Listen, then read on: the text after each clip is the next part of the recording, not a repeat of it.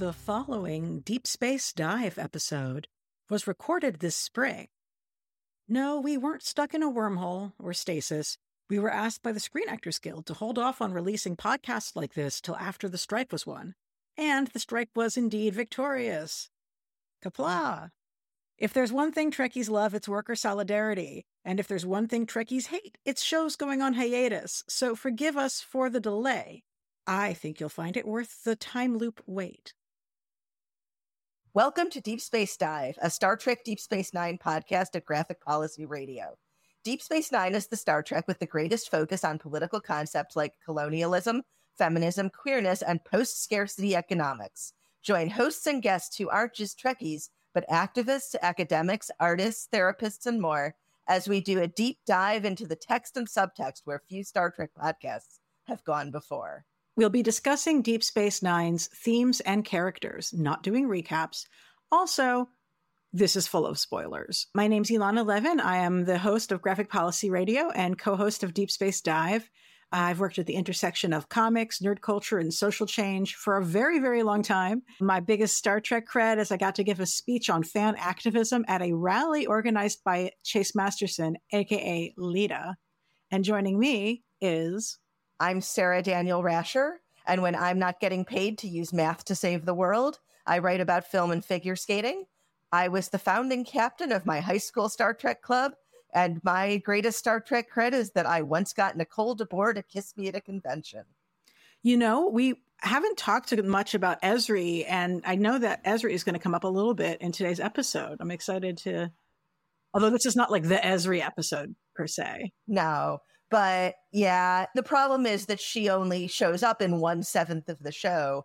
So she's obviously not going to get as much time as a lot of the other regulars. But she matters this week because this week it's just the two of us chatting and riffing.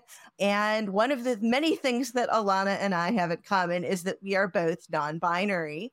And one of the things that we've learned in our travels is that a lot of trans and non binary and gender non conforming people of every generation, including a lot of young people who are discovering the show on streaming, really it resonates with them as gender diverse people. So we wanted to just spend a whole episode riffing on how Deep Space Nine has affected and inspired us as non-binary people what we saw in it as teenagers figuring out our identities and what we see in it now as adults sort of reflecting back. And so there's going to be a lot of dax but as we've noted and as the internet has noted there are actually three non-binary main characters if you count both daxes as well as odo who was clearly not born with humanoid body parts of any kind,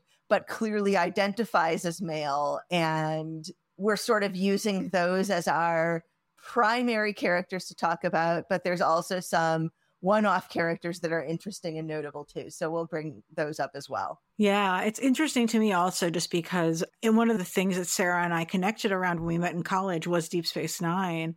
And in our conversations more recently about the show and binary identity, I've really realized how much my reading of certain aspects of the show has changed as I've heard from people with really different experiences or priorities, even when thinking about identity, than mine. Like, you definitely were one of the people who really got me to think about and appreciate Odo in a different way that I hadn't, you know, before. Yeah. And Odo was a character that when I was really, I had a sense of not conforming in some way to my assigned gender at birth, but I didn't really know what that meant. Odo was the character I actually latched onto first, even more than Dax in a way, just because this idea of being able to change your shape and your body to conform to who you saw yourself in at, the moment. And as somebody who still, I see myself as very gender fluid that's still kind of the dream. And Odo is a tough character in a lot of ways. He represents a kind of law and order quasi fascism that I'm not crazy about. But when he's depicted more with his relationship with his body and his identity as a changeling. That's where it gets to the gender stuff. And I think that's why a lot of fans can still kind of relate to him and attach themselves to him, even though the politics of Odo are kind of a problem in other ways. What's so fascinating to me is like here's Odo, and because of the context in which he was raised, like of all the possible identities that he could sort of present as he's i'm going to be a kind of a standard issue bajoran man. I don't think he saw or had access to a lot of other opportunities or ways of being per se. And so it's interesting that he lands on the one that is most within reach of what he can see from his petri dish but that doesn't mean that he feels necessarily as free or happy in that once he begins to realize that there's other ways to be. Yeah. Well, he really, what's telling to me is that he had two choices that were sort of in his experience. He could be Bajoran or Cardassian. And he basically chose to pattern himself after his dad, after the one researcher that sort of treated him with some semblance of affection or recognition of his personhood. There's a lot of times, especially as the show goes on, where Odo will say, I look like this because this is what people expect of me, or I look like this because this is who people recognize. Yeah.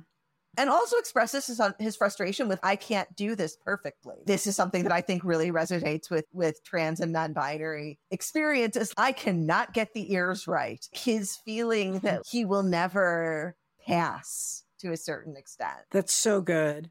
And yeah, really apt.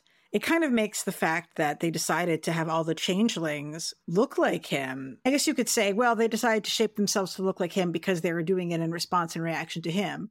But I also just think it was a really normative choice of the show to do that. Well, it's one of those like acceptable break from reality. We understand that TV, first of all, has to do a visual shorthand. We all know right away when somebody's a changeling sometimes, you know, when they're not in disguise. When they're not, yeah. This is a syndicated show from the 90s with a ceiling to its makeup budget. So they've got yeah. a mold already for that kind of alien mask. So rather than create a new one, you know, go with it. My no prize, the explanation then of why they all look like Odo is they saw him and were like, I guess we'll make ourselves look like him to make him feel comfortable. And then it kind of stuck. And I think that's actually explicitly stated on the show. Mm-hmm. Having just rewatched the search, they basically say, We're looking like this so that you feel comfortable. Yeah, I never really had a strong identification with Odo, and I've been sort of wrestling with why I didn't sort of see him or read him that way or connect with him. And I just truly think that I am just so shallow that I could not get over the really ugly clothing. And that's the sum of it. I was like, if they only weren't wearing these dresses that look like the least flattering color in the world when they walk around the spaceship. And I think also just on a basic level, my personality is a little closer to Odo's than yours is. So I'm I'm a little more of a everybody just do what you're supposed to do kind of grump sometimes. And, you know, I was at 15, even more then than I am now. I feel like I had a lot more to latch onto there. But, you know, looking back at the embarrassing fan fiction of my childhood, there was definitely a lot there of wanting to expand Odo's sort of visual repertoire mm. beyond what the show was showing. I was really attached to the parts of Odo that related to my gender and related to my sense of being an alien in a crowd that sometimes passes, but did not relate to a lot of the control freaky misanthropy all the time. So, sure. If you're a shapeshifter, not why not, you know, make yourself a cooler shirt? Truly think if they had showed up looking like Ziggy Stardust, things would have been different for me as a young person. You know, dreams for the reboot. I know that there's people who I've spoken with who, for them, like they very much read Odo as a trans man, and that's a totally legit take. But I wanted to sort of explain a little further why we see Odo as non-binary, even though again, like that's a totally acceptable, totally reasonable read of him to see him that way. I do, on a certain level, see him at the very least trans masculine. Sure. He very clearly wants to be read as masculine more than as feminine. He uses he, him pronouns within the sort of heterosexist constraints of Deep Space Nine. His romantic relationships are with women. I think that, like, on a certain level, I do read him as transmasc, but at the same time, that physical fluidity, I think, even if we don't read his gender identity necessarily as center of the spectrum, non binary, that fluidity does speak to us as non binary people.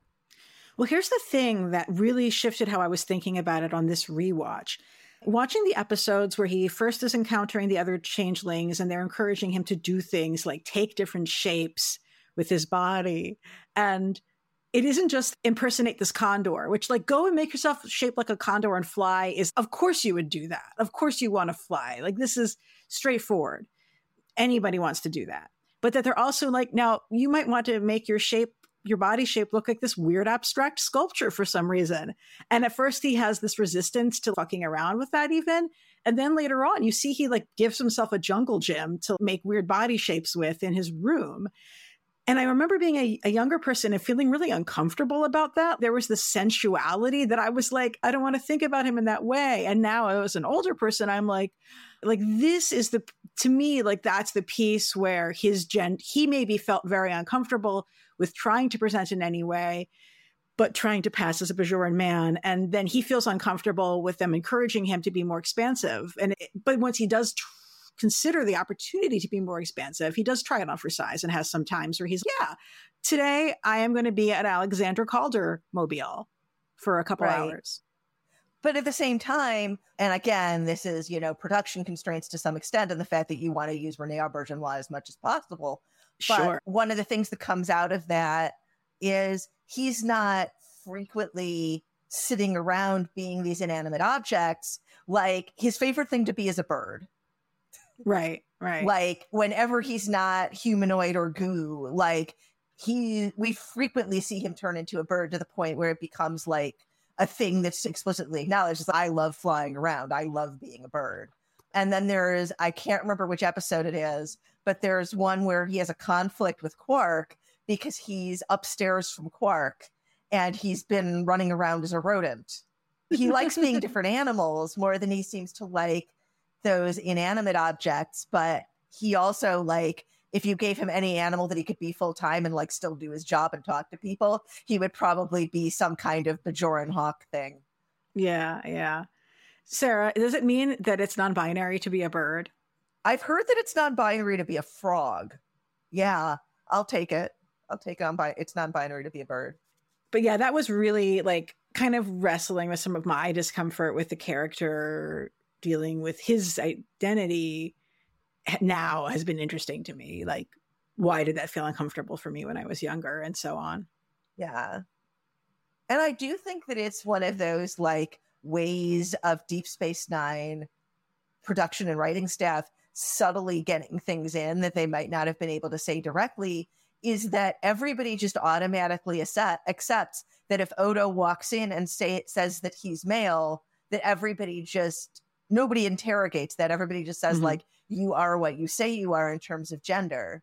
Well, I mean, behind the scenes, though, it's also because being male is seen as normative. So if you're like a retrograde person working on the show, like the executive producer Berman, you're probably like, yeah, of course he's a man, because that's what the default is for a being. But that doesn't mean that everybody else was processing it that way. Right. And it's at a time where, and I think we're still in this time, although we've moved in a more expansive direction, where unless there's a reason to have a character be a woman, yeah, like you're going to cast a male actor in that role.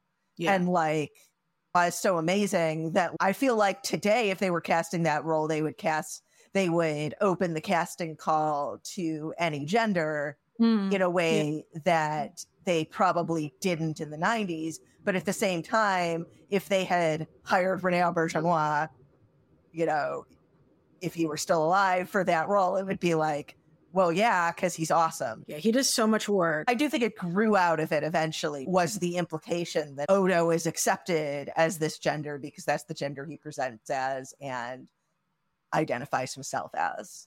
Yeah. I was also thinking about the whole thing where everybody's, well, the Cardassians are like, do the Cardassian neck trick and how dehumanizing and upsetting that is. Yeah. That and I'm glad we back- never had to. No, go ahead. I'm glad we ne- I'm glad we never had to see that. Yeah, it's one of the great noodle incidents of the show, and it's one that I'm very happy about. But it does speak too to my thing that I say over and over. Odo resists being identified as Bajoran, but Odo is Bajoran. And one of the Mm. ways he's Bajoran is he doesn't want to impersonate a Cardassian, and that's something that clearly disgusts him. Yeah, totally. Thoughts about the other changeling that gets credited in the scripts as the female changeling, which is also okay. But any thoughts about that character? Well, the Discord I'm on, that's pretty much all. It's mostly transmasc and non-binary Trek fans. We all refer to her as Brenda. But yeah, it's and it's interesting. And again, like I think that a lot of it just came from they hired this fabulous actress to play that role. But there's that fascinating sort of opposition there where it's I always got the impression that that sort of spokesperson changeling took a look at Odo, took a look at Kira, took a look at his relationship with Kira, uh, and is yeah, Oh. especially if the third thing we're gonna do is have changeling sex, let's present as feminine. That makes so much sense. That makes so much sense. Although in Yeah. fact, like I retract my earlier statement that all of his romantic relationships are with women. There's the one episode where he meets the others, one of the others that had been like a baby changeling cast out into the universe, and Oh yeah. they do some they do some fun changeling sex. So and that character is male presenting. So Oh, that's wow. Yeah. Oh, that's interesting. Cool. Very cool. I'd Uh, forgotten about that entirely. yeah, that was like a very much a, oh yeah, never mind moment on my part. What Uh, episode was that? Do you remember? I remember the character's name is Laz. Cool. But no, no problem. I'm just thinking I might want to go back and watch that. Yeah, it's an interesting episode. It's because what's fascinating about it is it does have that feeling of, and this is something that I wanted to bring up about the sort of Great Link changelings too, is a lot of Odo's interactions with other changelings is that what happens when you finally meet the other queer people and like that Hmm. community is incredibly toxic wherever you're located Oh, that's, so what good. how it resonates Yeah. with me now and having had those experiences where what if you enter into that community and it's like you realize that just like the norms of that community are just breaking you down but there's nowhere else to go Right, right. That's really apt. And in the end, he chooses to stay and try to transform it. And we shall see how other pieces of Star Trek media choose to interpret that. I'm being so vague right now for a reason. yes we are and i am like a couple episodes behind on the thing Well, you're I'm- referring to so I am even farther. We're right. Yeah. So whatever. yes We'll just say for I'm- any listeners that you might want to watch Picard season three if you haven't been watching the show because we get to see Worf and there's like other DS9 stuff. So It is Yeah. the first time, other than like the existence of Trail Line and Discovery, and Lower Decks does some stuff with Deep Space Nine, but it's the first like major new Trek live action arc that is like taking big pieces of Deep Space Nine lore and running with them. Mm-hmm. And I'm not caught up yet, but what they're doing so far is just delightful. And basically, you know, not to get too deep into this is not a Star Trek Picard podcast, but that feeling of you do get that moment after you've sort of come out to yourself. And I think for both of us, like, even though we'd had sort of whispers of it earlier, like going to Sarah Lawrence College, you know, the commune for weird, smart queer kids, like all of a sudden, you've got this like queer community, but it's all, a whole bunch of like socially immature college kids and all Yeah. kinds of stuff happens that is i'm so glad there are other people like me but i don't actually want to see or sleep with most of them because oh my fucking god and since that episode aired before i was in college i don't think that it looped back and hit me until i was much older than it was sort of hitting that memory of like part a big part of queer experiences for a lot of people is it's not just finding your community it's ruling out the communities that are doing you harm and like you said the whole idea of going back and trying to make it better recognizing that if the community is harming people it's not just harming you mm. and that like sometimes it's not fair to just walk away. Yeah. Yeah. I don't know.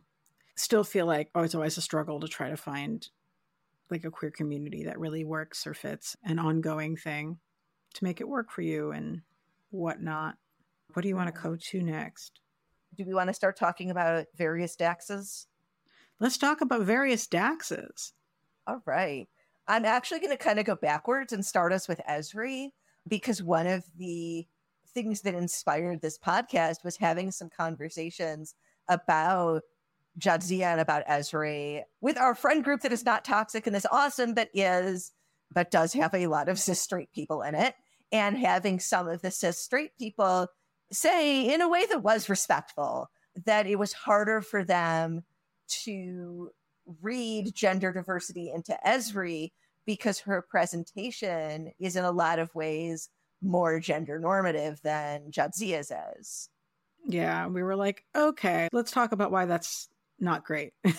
Yeah. I'm, like, I'm sure you do feel that way. It's a problem. yeah, because it's not just her and it's not just them. That's yeah. a widespread problem for a lot of gender queer and gender diverse people who present as a binary gender in a or way are perceived as such despite the efforts to the contrary or like, or they don't want to make an effort to the contrary. Like they're sure. happy with how they look in their everyday life and it's other people's problem if they're misreading them. Like it's that whole like mm-hmm. non-binary mm-hmm. people don't owe you androgyny. Owe you androgyny. Yeah. I love that meme, but I also think one of the congruent issues is people are also really bad at reading androgyny, even when people are, are making an effort towards it in certain ways. Like, yes. And you and like, I have both had that problem, talked about that problem. But it's just, it's also that you are bad at reading signs, general public. Here's various signs, waving them around. It's like, how could that be possible if your body is shaped this way? It's, well, fuck you, actually. So, yeah. So, yeah, I think that's part of the reason why we both had such a strong reaction to that. And it's funny because, you know, anytime you're reading anything with Ezri, you always have to look through the lens of, you know, Ezri was in so much less of the show. We all know why T- Terry Farrell was pushed out and it's fucked up. It's not as it's not the it's not Nicole DeBoer's fault. And just sort of trying to separate your feelings of frustration and loss at not having Dax from you know the opportunity to have Ezri and sort of regard Ezri on on their own terms is like is important. And you know, it took me a while to get to that too. Yeah.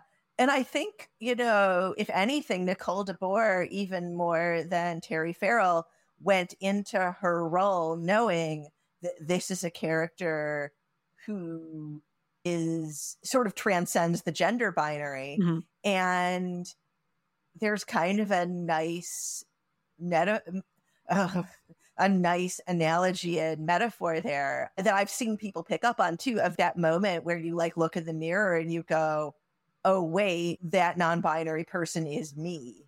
And it's regardless of my history and regardless of my appearance, that's who I am. And just adding on from like the appearance standpoint, she's adorable. She's got a pixie cut. Most of the time she's in uniform. There other than the heavy 90s makeup, there's definitely like a baby a baby butch fight going on there. So and we all know that when she gets the dress herself in parallel universes, she's Joan Jett. So, yeah. Which, of course, I have to say is her best look. I really enjoy Mirror Mirror World Ezri. And even in the episode where you see Ezri's family, which has its own problems, I like it anyway. But that her mother is like this high femme mafia boss type who is mm. clearly just bewildered and a little annoyed that her daughter has not turned out to have a similar gender presentation. Yeah. Like it's pretty like you could pretty clearly infer that like her mom was the type who wanted to put her in pretty little dresses and Ezri was not that kid. Yeah, totally. Yeah. But at the same time, I know plenty of non binary people who, you know, and sometimes they have to. Sometimes it's, it's what they have to do to keep a job or not be estranged from their family or whatever that in all or certain contexts don't present in a way that completely affirms their gender at all times. Yeah. And I think also, I love that Ezri is the therapist because Lord knows they need it. And I found the episode where she's trying to help Garak to be really astute. Like at first, you think she's doing a terrible job, but then you realize it's actually part of a larger plan. yeah. you know, that's just not to say she's the most experienced therapist at her job, but there's more going on there than like the episode takes you through a journey where she's doing stuff that seems wildly ineffective at first, but then you kind of realize it's actually part of a strategy that's rooted in empathy, trying to connect to Garak, not from the position of an authority figure, because that would be so toxic for him. Like, I think that Garak probably couldn't have gotten good therapy from someone who wasn't this like tiny, younger, gender complex person. I think if it had been like a man who was older than him, for example, like Garak could not have handled it. Yeah, it's one of the better representations of mental health care that's on Star Trek when a lot of it Mhm. is just really, you know, reflective of its time. And but I do think that like at the, you know, at the sort of the turn of the millennium when that aired, like approaches to mental health care were changing actually, and I think it reflects that. But yeah, Yeah. and it's also to me kind of a reflection of how often even if somebody has a very different kind of minority experience from you, like the fact that we read them both as queer and clearly both actors are reading themselves as such, like it does say something about would he have been able to receive therapy from a cis straight person as effectively either? Yeah, exactly. I don't think he would have. So, Or from It's- a fellow Cardassian, oh, or God. from yeah, yeah, all these things. Yeah. or from a human or Bajoran, whereas one of the things that connects them is that they're both sort of I'm the only person like me on this space station sort of outliers. And new, you know, Yeah, yeah. we like Ezri. It's I mean, I honestly I wish that we'd just gotten more time with her so they hadn't had to hurry up and, you know, bring her in at the last minute. What do you think of the? I'll bring this up now in case I don't know if we're. I, do you, tell me if you want to talk about this or not, because maybe this is something different. But what do you think about the way it sort of sets up her relationship with Bashir? I consider so initially when I feel like until the last few episodes when they decided to hurry up and make it a romantic relationship, like I thought it was actually handled pretty well, where they Mhm. sort of look at each other and go, like, the trill cultural rules are in place for a reason. And we probably do need to be backing off of each other until we understand what our relationship is now. They are extremely well behaved and acting like mature adults in a way that characters on television often don't, in a way that's really refreshing. And the fact that Worf is much less able to handle his emotions like an adult, even than Quark can, revealing about all of these characters who were in love with Jadzia on some level. And one of the reasons I find the sort of end game Julian and Ezri thing so frustrating, and I mean, there's a list of reasons, is that they were on such a good path to having them behave like grown-ups. yeah, yeah, and then absolutely. instead of exploring that dynamic, they just sort of got thrown into bed and it didn't make sense. Well, you know, they're both two single young people of what the people in charge of the show are perceiving to be opposite genders. So clearly that means they have to have a relationship of a sexual nature with each other. How else could a show end? Clearly. No other options. None at all. And it's like I one of the things that I don't object to it on and never want to object to it purely on is like there are lots of queer people who are in Different relationships that gender appear gender relationships, yeah. normative. So that's not the problem. Yeah. Yeah.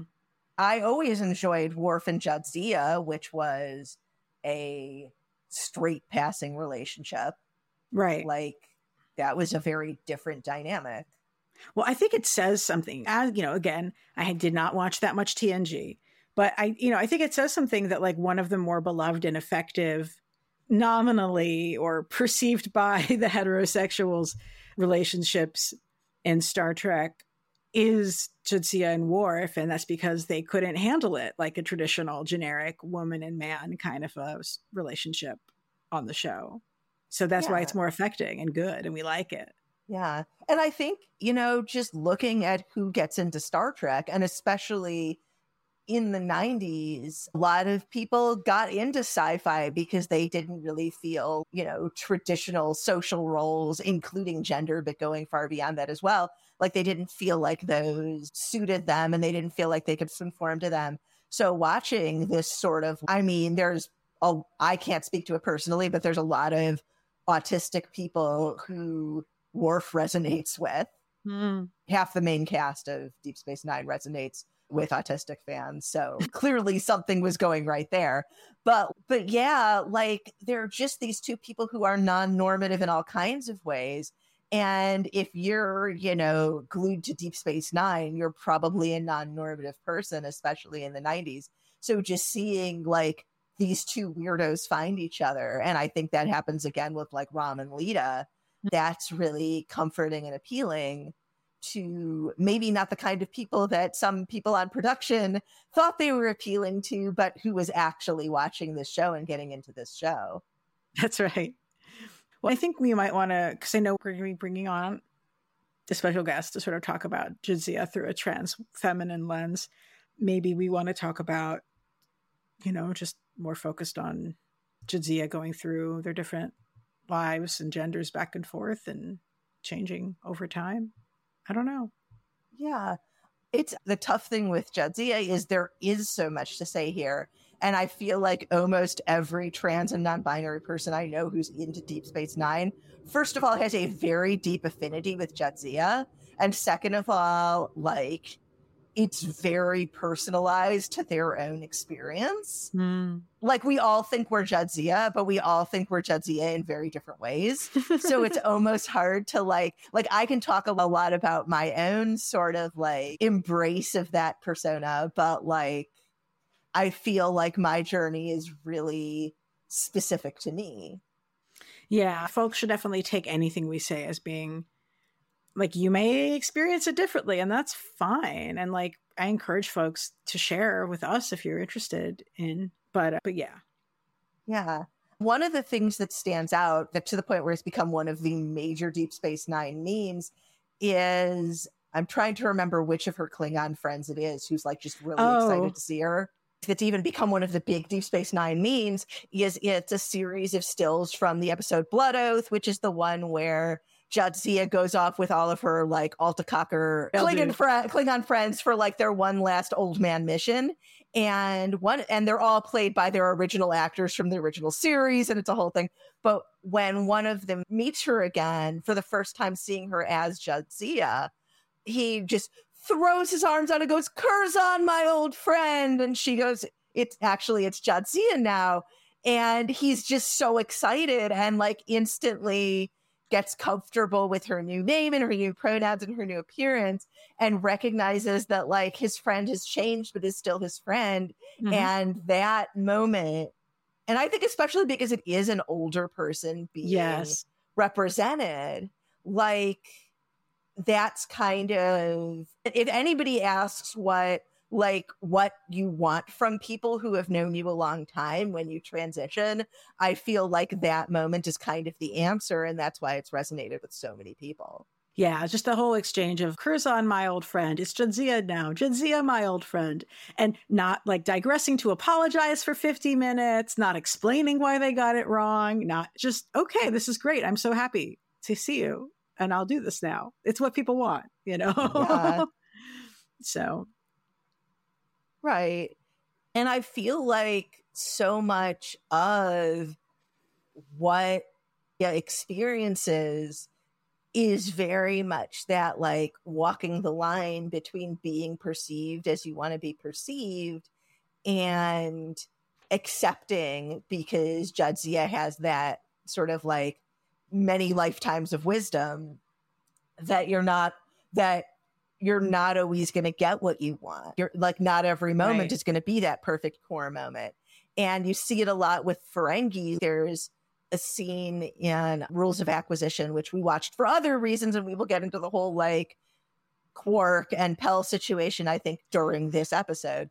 But yeah. where like she's permitted to play Tongo with the other Ferengi largely because nobody wants to piss off Quark enough to tell her no, and Quark says yes.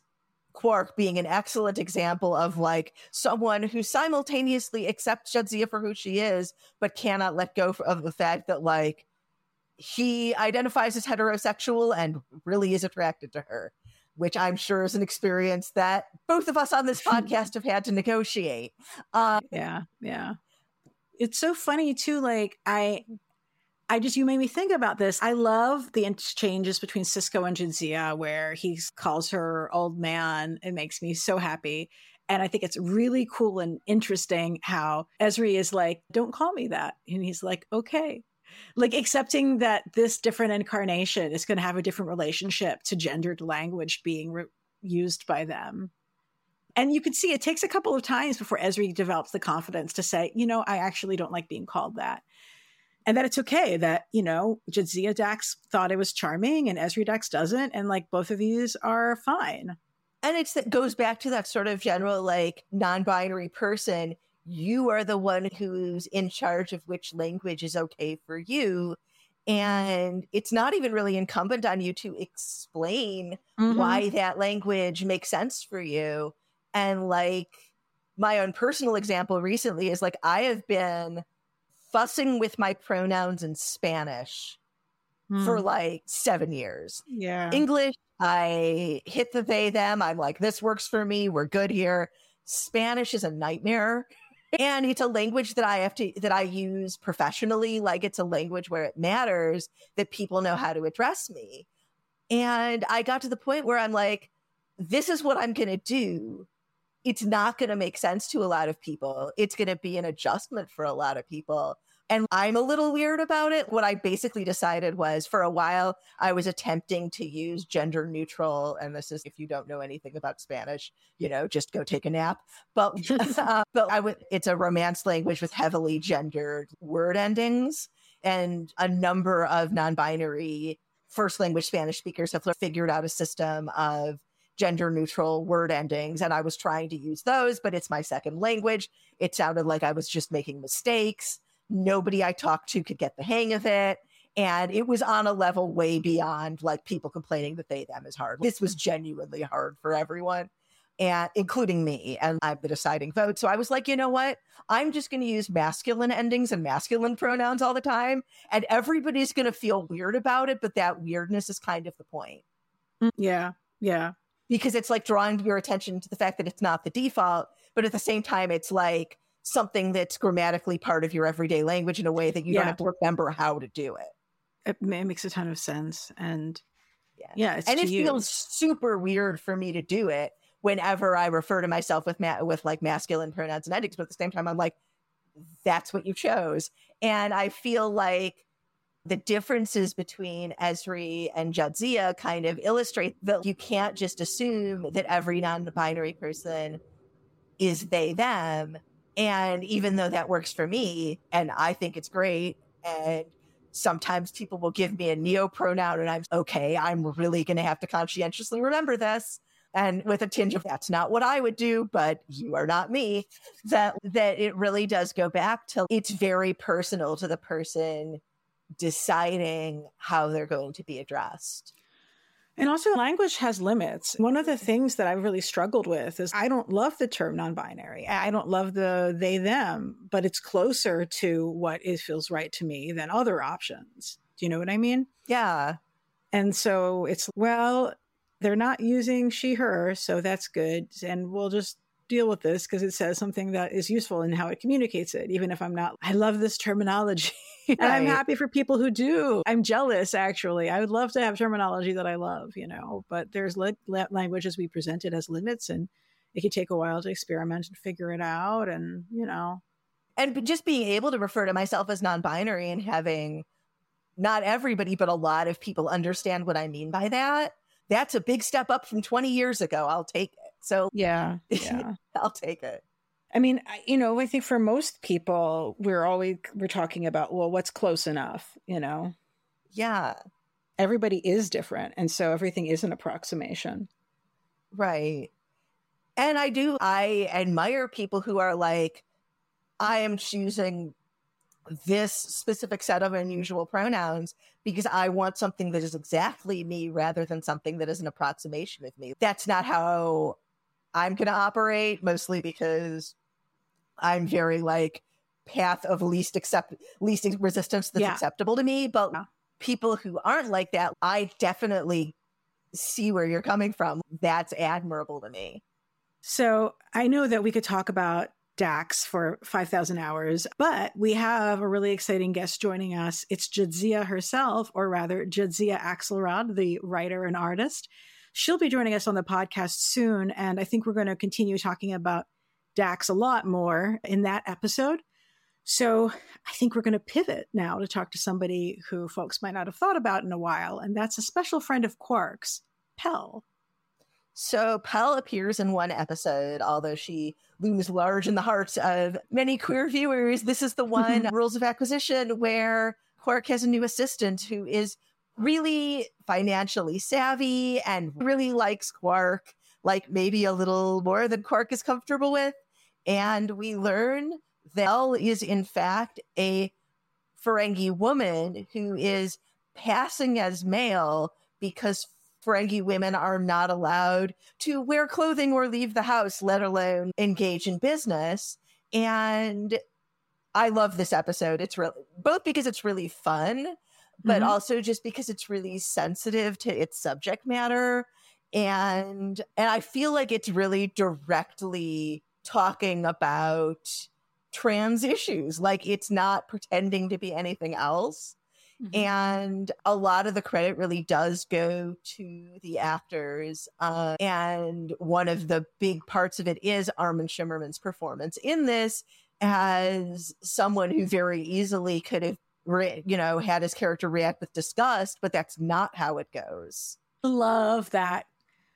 You know, when he thinks Pel is a man and Pel goes to kiss him and he's not interested, it's not it doesn't come off as a gay panic at all. It comes off purely as, oh, I is this appropriate? I feel like you're my employee. You know what I mean? it's even though we know he sexually harasses people, but it doesn't have that like g- gay panic kind of response from Quark. It feels very different from that. It's even, you know, and having watched this episode the bajillion times that I have, what if you watch him like before Quark realizes that Pel is a woman, there's indications that the attraction is already mutual.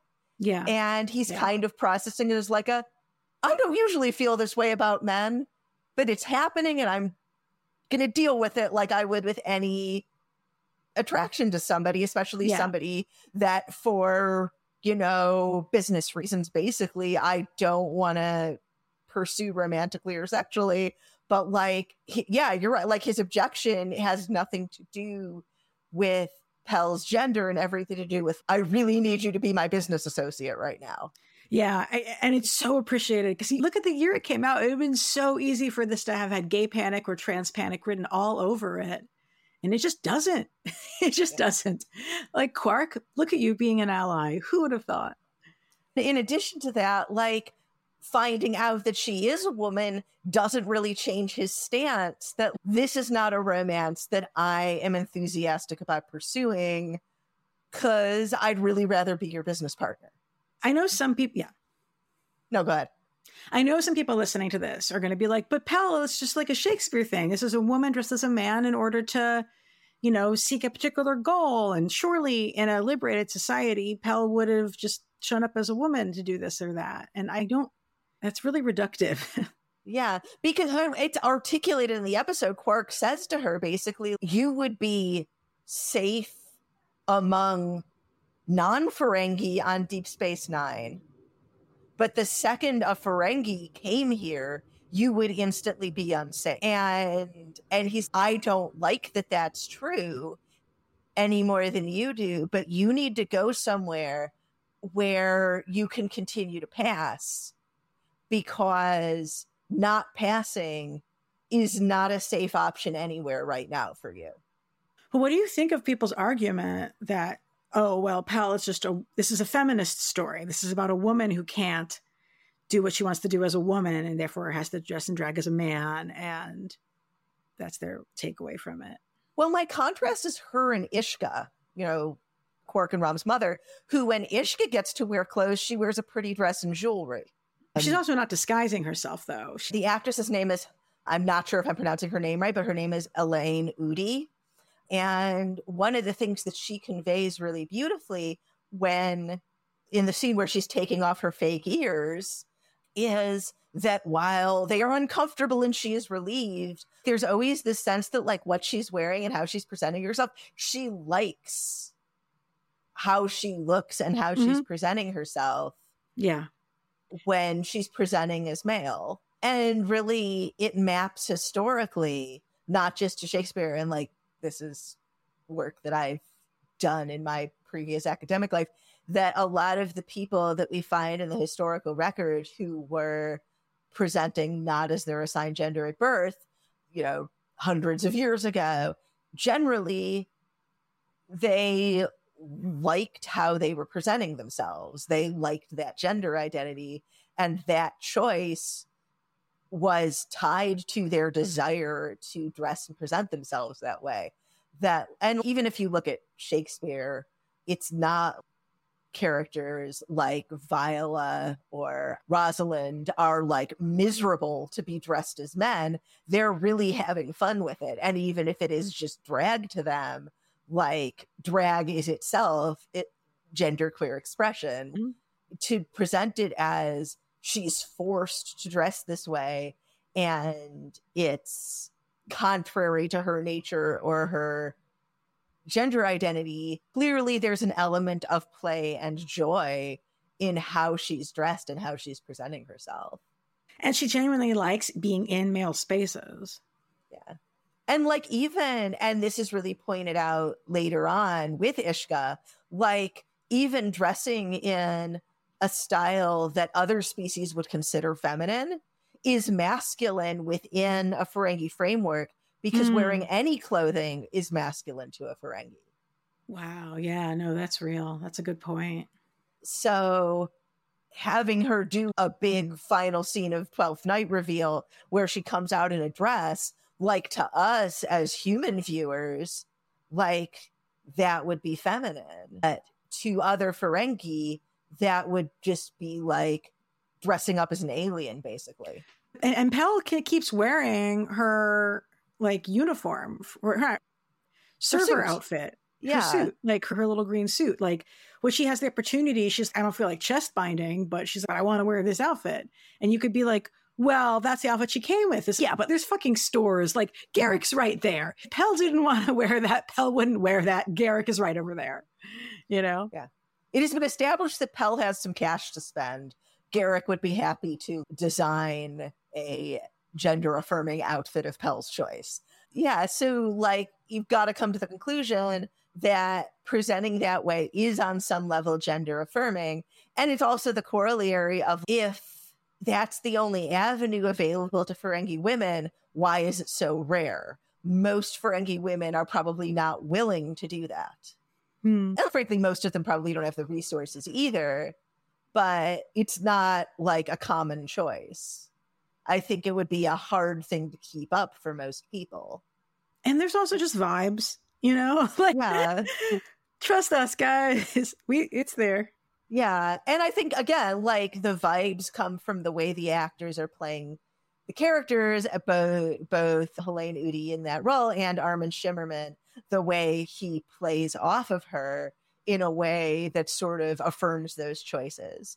And especially, even though it's a fairly early episode in the series, like we've already established that one of Quark's main conflict is that he outwardly upholds all of these very conservative and repressive Ferengi cultural norms, but at the same time, like every woman he's attracted to is like who would be, you know, absolutely ostracized and not at all tolerated in Ferengi culture. Yeah, Quark is just not the conformist that he purports himself to be. Like he's not. And it's one of the interesting things about him, you know? Yeah. And like he also like, and he'll make jokes about it, but the fact is, the way Ferengi marriage works is basically you buy a contract, and he is unwilling to buy a woman to be his wife. Yeah, I'm looking. There's so many potential Quark episodes to be done, but I think there definitely is one around like Quark. We need to do a Quark episode, like I know, but there are really a lot of potentials to talk about Quark, and Pel really brings some of those to the front. Yeah, yeah, it's interesting because I remember seeing the Pel episode when it aired and having that really resonate with me as somebody who is really trying to find my gender space as I absolutely read it as I don't know what this person is, but this person is not really a woman either. Yeah, I really hope Pel got to go on having awesome adventures and find the right man or woman. For... I don't know if she's shown, I haven't seen her show up in like the novelizations or the comics or anything. And I've been looking. Maybe this is, you know, it's time for for Pel to show up somewhere because. Oh yeah, she, she's yeah, I, such an interesting character. Well, it feels like historically DS9 characters have been the ones that they've been least likely to try to weave into other stuff. That's, you know.